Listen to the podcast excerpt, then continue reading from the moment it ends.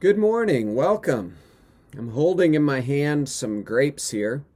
Actually, a few less grapes than when I started because this is about my fourth take on this.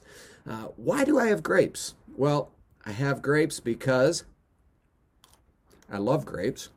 They taste really good, fortifying me for this message here. But we also have a story about a vineyard today. It's a story about Naboth Ahab, Jezebel, Elijah comes into this story. Uh, it's about greed, it's about uh, righteousness, justice. There's a whole lot of themes that come together in this story. It's a pretty well known story, and I, I, hope that you've read it this morning. I'm not going to read it for you on the video. So if you haven't read it, pause it, go back and read this. Like I say, it's a fairly well known story, uh, different than 1 Kings chapter 20. But imagine if it was the first story that you ever read with the Bible. That was the case for a young man from India, the country, India. Christopher Wright, who is an Old Testament scholar from the UK, uh, tells this story of one time me- speaking in a conference and meeting this uh, gentleman from India uh, who had grown up in one of the backward and oppressed groups in India, uh, part of a community that's system- systemically exploited, treated with contempt, injustice, oftentimes violence. The effect on, on this young man was to fill him with a burning desire to rise above that station in order to be able to turn the tables on those who oppressed him and his community. So he threw himself into his education, as people often do. He went to college, committed to revolutionary ideals and to the ideology of Marxism. His goal was to achieve the qualifications needed to gain some kind of power and thus the means to do something to effect his justice and revenge. He was contacted in his early days at university by some Christian college students and was given a Bible, which he wasn't all that interested in. But he decided to read it uh, just to be polite, though really he had no respect at all for Christians. Now, it just so happens, and you can probably see this coming, that the first story that he read in the Bible, the first story that he read in the Bible was 1 Kings 21, this story of Naboth, Ahab, Jezebel, Elijah. And the effect on him was amazing. He was astonished to find that this was a story about themes he was very familiar with greed uh, for land, abuse of power, corruption of the courts, violence against the poor. But was so, what was so amazing to him was the fact that God took the victim's side. He took Naboth's side. And not only that, but he accused the people in power, Ahab and Jezebel, of wrongdoing, and he took vengeance against them. Here was a God that this man met in the pages of 1 Kings 21 of real justice, a God who identified the villains, who took real action against them. I never knew such a God existed, this man exclaimed. He read on through the rest of the Old Testament history and he found that his first impression was confirmed. God constantly was taking the side of the oppressed and was taking direct action against their enemies. Here was a God he could respect. He was a God he even felt attracted to, even though he didn't know him as of yet. And I want to take this uh, idea that we, we meet God in this story and his his attributes, his character, the things that make God tick. And and and assume that just as it was attractive to this young man from India whose first introduction to God was through this story, it too, uh, or he too, might be attractive to us as we walk through this particular story. And I want to do it by uh, looking at three different characters first Ahab, second Naboth, and then thirdly, God Himself and how He acts in this story. And I want to observe with you, first of all, that Ahab is sold out. He's sold out to his own ends. He sold out to rebellion against Yahweh. He sold out to a worldview that is contra the, the worldview that God has given him in the Hebrew scriptures. How do we see that? Well, you, you see that he sold out in verse 20. Elijah comes to him and he says, I've found you because you have sold yourself to do what is evil of the Lord. And this really goes back, picking up where we ended last week. Remember, last week at the end of chapter 20, Ahab is rebuked by an unnamed prophet for his failure to take vengeance on Yahweh's enemies, in particular Ben Hadad. And, and Ahab doesn't respond to that rebuke well. It tells us in verse 43 that he went to his house vexed and sullen. He was pouting. We see the same attitude in, in verse 4 when he doesn't get the uh, the vineyard from Nahab. He goes into his house uh, vexed and sullen. He he wouldn't eat his food. He, he's basically pouting. He's petulant. You see, God has been pursuing Ahab in so many ways from chapter 17, when Elijah first confronts him about the drought, chapter 18, when he meets God on Mount Carmel in all of his power, and God says to him and to all the people that you may know that I am Yahweh. Again, in, in verse uh, in in chapter 20 twice he comes to him and delivers him from the syrians even though ahab didn't uh, deserve it in order that you might know that i am the lord. God has continually so patiently so lovingly been pursuing ahab and will even in this particular chapter. But ahab he's centered on himself and, and he pouts and he's vexed and he's sullen. And when he does that uh, like we see in chapter 20, he's seeking to fill that void through uh, through material possessions. We, we see that here. He wants this vineyard.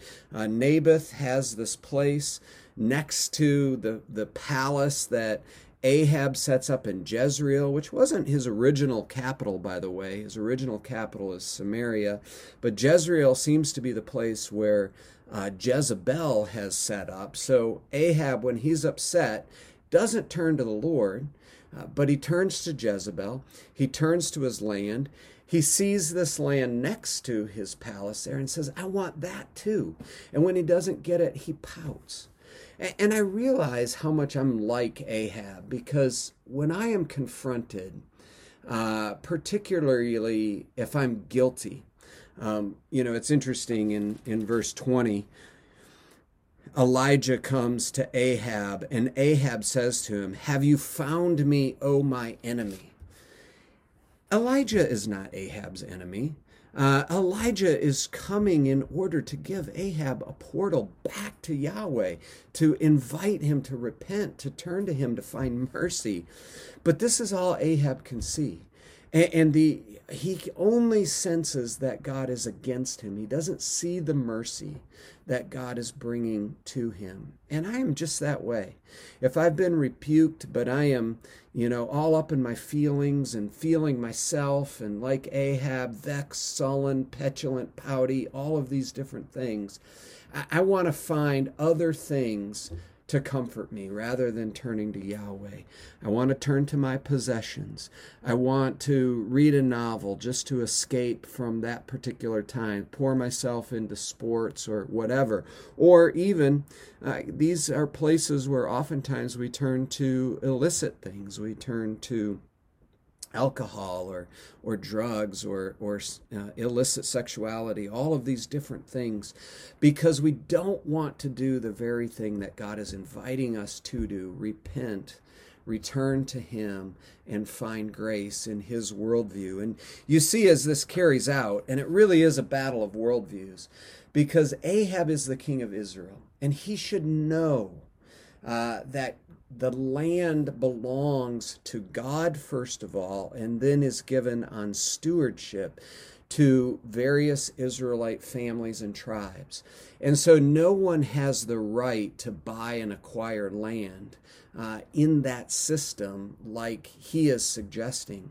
So even though he offers Naboth a sweet deal, and, and Naboth could have bettered himself, a better vineyard, money, cash, whatever. Naboth said, "No, that's not the way we do things in Israel." Uh, but but Ahab is not content with that, and and Jezebel certainly doesn't see things that way. She is the daughter of a Phoenician king, and she says to Ahab, "What what kind of king are you? If you're the king, you own it all." of course, again, this is not what an Israelite king is about. If they are a king, they are God's vice regent. God is the supreme. We are the ones who carry out his will. We're his stewards, but not for Jezebel. And that's why this is a battle of worldviews. The worldviews uh, of, of self, of secularism, of false gods, versus uh, the worldview that really goes all the way back to Genesis, where we see that God is the supreme king. We are the ones that are made in his image, both with the responsibility of being his stewards, as well as with the respectability that comes from bearing the image of God. And what's so sad about this here is that Naboth doesn't respect any of that. He doesn't respect his call as the steward of God. He doesn't respect Naboth's life, uh, certainly as one who bears the image of God. Now, there is a sense in which uh, Ahab here lets Jezebel do her thing. Um, maybe he is looking for some plausible deniability. I didn't actually kill him. I didn't actually throw the stones. God, of course, doesn't see that way. Uh, in verse 19, uh, he says to Elijah, Go and tell Ahab, Have you killed and also taken possession? God holds Ahab responsible for this uh, illicit and ungodly system that he supports, where Jezebel can write letters in his name. Jezebel can bring on these worthless prophet or these worthless men who give a false testimony against Naboth. And, she does this all you know, in a way that looks sort of good. It's it's during a fast. She sort of calls a prayer meeting and then accuses Naboth, gives him a seat of honor at the head of the table, and, and then she uh, pulls the rug out from under him, as it were, and falsely accuses him, and Naboth is murdered. And this is what we see. We see uh, worldviews that oppose one another. And, and this is the question that we have to ask ourselves. Like, where are we getting our information and, and what is guiding us in terms of our own decision making and our own worldview? Are we heeding the invitations from Yahweh to turn, to be humble before Him, to continue to see the world and ourselves in it and our fellow human beings through His glasses, through the order that He has put in his world? Or are we going along with principalities and powers and ideologies that say human beings are at the center of this world and therefore we can do whatever we want? We don't have to worry about the environment because we are the centers. And so, whatever. Uh, whatever pleases us, whatever benefits us, um, that we can go ahead and do this. And, you know, some of it is even the symbolism that is here. It's interesting. Ahab wants this for a vegetable garden. There's only one other place in the scriptures, it's Deuteronomy 11 12, where there, this term vegetable garden comes up. And it's talking about when Israel was in Egypt, uh, you were like a garden of vegetables. Uh, it's a very derogatory term compared to a vineyard. Throughout the scriptures, God compares his people to a vineyard. We see it in Isaiah, we see it in Jeremiah, see it even in the New Testament. God, Jesus says this about uh, his church, his people. He says, I am the vine, you are the branches, abide in me. And, and, and God is saying there's, there's two ways here. You can either go the way of a vegetable garden, a worldview that is opposed to me, or you can rest in my way. You can rest in my care. You can be this beautiful vineyard uh, bursting forth into, into a great harvest of life and of joy, all of these things, a really beautiful vintage of grapes. The second thing I want us to note here is that the sort of the results of what happens when we refuse to see the world in which God has made it, uh, or in the way that God has made the world. And we certainly see that in the in the person of Naboth. Naboth is stoned down. If if Isaiah is, or I'm sorry, Isaiah, where did that come from? If Ahab is sold out to this uh, conflicting or competing worldview, uh, Naboth is the one who's caught in the crossfire. Naboth is seeking to do what is right. We don't know much about Naboth. Uh, we're, we're given a pretty flat picture of him here. Uh, but he is seeking to do what is right, and he says to Ahab, I won't sell you the vineyard. Um, as a result, uh, the the the machine kicks into gear and plows him down and we're told later on in 2 kings chapter 9 it is i believe maybe 2 kings chapter 7 that naboth's sons as well who would stand to inherit if naboth were dead they too were killed. So these folks become the victims of the political machine that is set up against Yahweh, headed by Ahab, headed by Jezebel. Uh, they are the victims. They are the ones that are caught in the crossfire. And this is always the case. When, when we seek to have a worldview, no matter what it is, uh, that is contra to the one that, that God has set up, we find that innocent people, uh, oftentimes righteous people, are persecuted, suffered, killed, murdered, all sorts of things. We we have all kinds of examples of this in in our society, which again, we you know, in America, we oftentimes have seen ourselves as a Christian society, and and we can certainly recognize that many of the people who founded our country had some Christian values in their minds. We see them in things like the Declaration of Independence, the Constitution, these types of things. However, uh, we have to recognize that we are increasingly secular. And even going back to those founding fathers, this, this was not a theonomy in the same way that Israel was a theonomy. It never has been, and it certainly isn't right now. And so, what we see as, as secularism rises, as people put themselves at the center and, and put you know God more and more on the fringes of our minds, uh, even just this boxed off sort of thing. We have him for our religious moments, but he doesn't affect the way that we make money. He doesn't affect uh, the entertainment that he has, that we have. It doesn't affect our sexuality. It doesn't affect the way that we view other people. It, we suffer, and, and we see that. We've been reminded of that uh, again this week. And I know some of you have seen George Floyd and, and the situation in Minnesota and, and the, the tragic way in which this man lost his life in a way that wasn't necessary. And it just gets added to, to so many other ways in which we we see the issues of race being played out in America.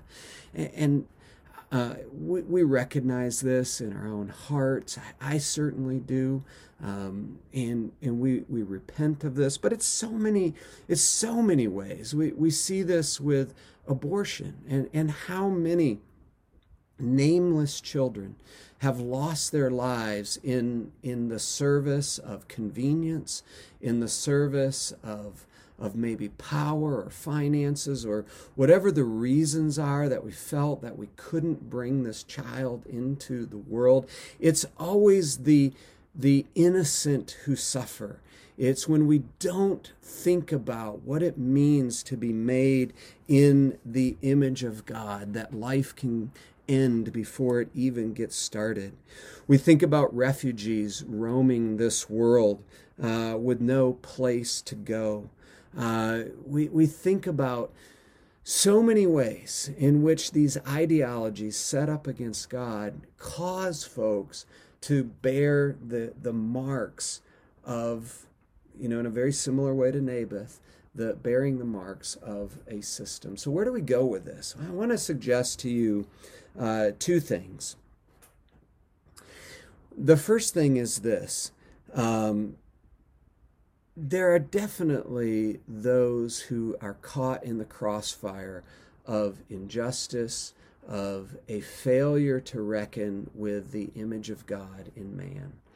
And while I don't have all the answers to to why this happens, and I don't have all the answers in terms of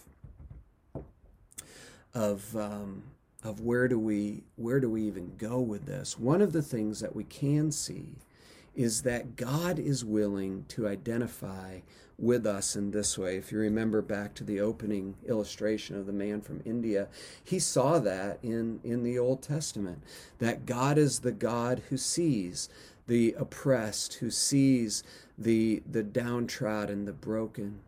But we see this in the New Testament as well, because who is Jesus? Jesus is the one who is. Um, is marked with the sinners. He is the one who is put in the dock with the criminals. He is the one who is falsely accused. In fact, uh, we see this so clearly here that the kangaroo court that plays out in Jezebel's day under her direction, which Naboth is falsely accused, is very similar to the kangaroo court where two witnesses come against Jesus in Matthew chapter 25, 26, uh, and, and, bring false accusations against him. Well, we don't have all the answers to why and how God is working things out in his world. Um, and this is problematic, I know, for many people. Like, if God is a God of justice, why doesn't He fix it right now? While I don't have the answers for that, I can say that He identifies and He enters in. That Jesus Himself, as the God man, stood in the dock, falsely accused, was put to death. His life given so little value, his human life, that he was hung on a Roman cross. A Roman cross that basically says, You are the excrement of humanity, uh, left out, exposed uh, to die. But Jesus went that route and he identified with us. And, it's such a comforting thing even in the midst of not understanding all of the answers, it's such a comforting thing to know that God goes there. And, and this is really where I, I, think there is so much in this chapter that speaks to the, the surplus of righteousness, the character of God that we see. God does see. Even in this chapter, it's really interesting that uh, Naboth uh, several times here, even after he's dead, in the verses that immediately follow, verses uh, 17 uh, and following. Uh, his name is mentioned so many times. Uh, he is in the vineyard of Naboth. Uh, the dogs will lick up the blood of Naboth. Shall dogs lick your own blood? And and he just mentions his name. Actually, there's six times after Naboth is actually dead that that God that God mentions his name. And I think what we realize from this is that he is indeed a God who sees. One writer puts it this way Naboth bites the dust as a helpless victim. Yet Yahweh is the God who sees all of his hapless Naboths and their lifeless uh, forms amidst the stones, the very stones of injustice. Naboth might be dead, but he is not to Yahweh. And again, we see this throughout the Old Testament. Remember back to Hagar, who in Deuteron or I'm sorry, Genesis chapter 16 verse 13 is off in this desert, she and Ishmael ready to die. She thinks Abraham hates her. Uh, she knows that Sarah hates her. She doesn't she feels alone, like nobody is recognizing her, but God finds her. And she says then, "You are truly El Roi. You are the God who sees." And, and this is the testimony of God all the way throughout. So no matter who you are, no matter how small you might feel, no matter how insignificant you might see yourself in terms of the broad contours of the world, He is a God who sees his people and he will not forget. And that is great comfort. I, I think of George Floyd and I think of um, Ahmaud Arbery. I, I, think of Trayvon Martin and Michael Brown and all of the folks over the, the, the recent years who have been in the media who have lost their lives uh, without a fair trial, um, oftentimes at the hands of those who should be protecting them. I think about those hundreds of thousands, millions of humans, tiny humans that have been aborted over the years, and my heart grieves. But it is also encouraged to know that God is El Roi. He is the God who sees, and He knows every one of their names, even if they were never given a name. He knows their DNA, He knows their heart, He knows them. And that is a wonderful thing to know about our God. Secondly, we, we note here that justice is meted out. You see here that the very same dogs that lick up the blood of Naboth, verse 19, shall lick up the blood of Ahab and of Jezebel and of Ahab's family. Uh, once again, we commented on that last week. It's it's sometimes, depending on your life situation, uh, we, we don't often think about that. There are many oppressed people throughout the world. Think about how this connected with a young man from India. Think about how it connects with maybe African Americans who have had a very different experience than I have in this particular uh, society. Think about how it might connect to those who live in North Korea underneath a, a an unjust system. Uh, the fact of God's justice is something that, that we should leap toward, something that we should be attracted to, uh, because He is the God of justice. And, and remember, like we said last week, and like we point out very much, when we come to the cross, we, we certainly see God's mercy he died, He laid down His life for us. But what we're saying in that is that He underwent the justice of God for us. He underwent the justice that we deserved. Uh, he underwent that in His body, and that was His mercy for us. And that's really the last thing that I want to uh, to talk about. Um, Ahab's repentance, verses 25 uh, and on. We're reminded there was none who sold himself to do what was evil in the sight of the Lord, like Ahab, who Je- Jezebel, his wife, uh, incited. He acted very abominably in going after idols, as the Amorites had done, whom the Lord cast out before the land of Israel. So it's interesting. We're given this little parenthetical in 25 and 26. Uh, and then we come to verse 27. When Ahab did hear the words of judgment, uh, he tore his clothes and put sackcloth on his flesh, and he fasted uh, and lay in sackcloth and went about dejectedly. And then the word of the Lord came to Elijah and said, Have you seen how Ahab has humbled himself before me? Because he has humbled himself before me, I will not bring the disaster in his days, but in his son's days. And I will bring the disaster. Uh, but in his son's days, I will bring the disaster upon his house. What do we see here? Did Ahab really repent? I don't know. Um, maybe not fully.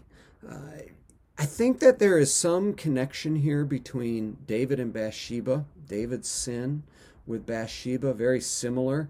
The way he takes something that belongs to his neighbor, the same way that Ahab takes something that belongs to his neighbor. This follows on uh, a very similar prophetic pronouncement, similar to the one that David and uh, Nathan had. Thou art the man. You see very much that in the unnamed prophet. But when you compare Ahab's repentance with David's repentance, there is no comparison. David truly repents. He says, Against you and you alone have I sinned and, and done what is evil in your sight. Therefore, I am not worthy of your mercy. That is what David says in Psalm 51. Ahab, it seems like, is more stung by the prophet or, or by the prophecy against him. He's more stung by the consequence of his sin. We, we see that in, in Hosea chapter 6 and chapter 7. I believe there the prophet is talking about false repentance among the Israelites and says to them, You wail on your beds, uh, you know, thrashing about because I've punished you, but you're not really repentant in your hearts. And that seems to be what Ahab's repentance is like here. One writer calls it more of a remorse than a repentance. And we know what that's like. Uh, I don't like the consequences that come from my sin, but I don't often get to, uh, or I, I have to make work of getting to true repentance. But what I want us to see here is the fact that Yahweh is looking for any sign of good in Ahab. And while he still metes out justice against Ahab and his house, uh, and in the end, Ahab is still listed as an evil, evil king, one who is set against God. God brings mercy into his life, the fact that he um, will not see this justice meted out in his day. Um, at just even the slightest sign of repentance in Ahab. And this is so different than, than many of the pictures that we can have against God. You know, oftentimes we, we view God as a real harsh critic who's just waiting for a slip up. And see, I told you, here it comes. But actually, the picture that we get here is one of a God who is looking for any sign of goodness that he can respond to. And remember, over and over and over again, he has pursued Ahab. Brothers and sisters, here, here is, is maybe the picture of Yahweh that I'd love for you and for me to go out with. He is inviting you, He's inviting me to come to Him repentance, acknowledging the ways in which we have pursued ideologies and idols uh, that are, are set up against Him but recognizing that He is the true God of the universe and that we are made in His image and that His grace flows even to the hardest of sinners, like Ahab. Now, Ahab, in the end, doesn't surrender, he doesn't yield to God's grace. But I think that's part of the question for us. Will, will we yield? Uh, will it be a glorious surrender? because we recognize the goodness of God who knows the victims, who sees the, the nameless, who identifies with them, goes to the cross, takes the justice that we deserve, and gives us the grace in the end uh, that, that we don't deserve, but that Jesus has won, the surplus of righteousness that is ours as we surrender to the Lord Jesus Christ. We don't at first see it, but maybe we begin to understand a little bit of the joy of our brother from India who saw the mercy and the justice of God in 1 Kings 21. May it be so for us. Go in God's peace. Let me pray for us. Father, thank you for this word. Teach us, we pray, uh, in all your mercy. In Jesus' name, amen. Have a great day. Blessings to you all.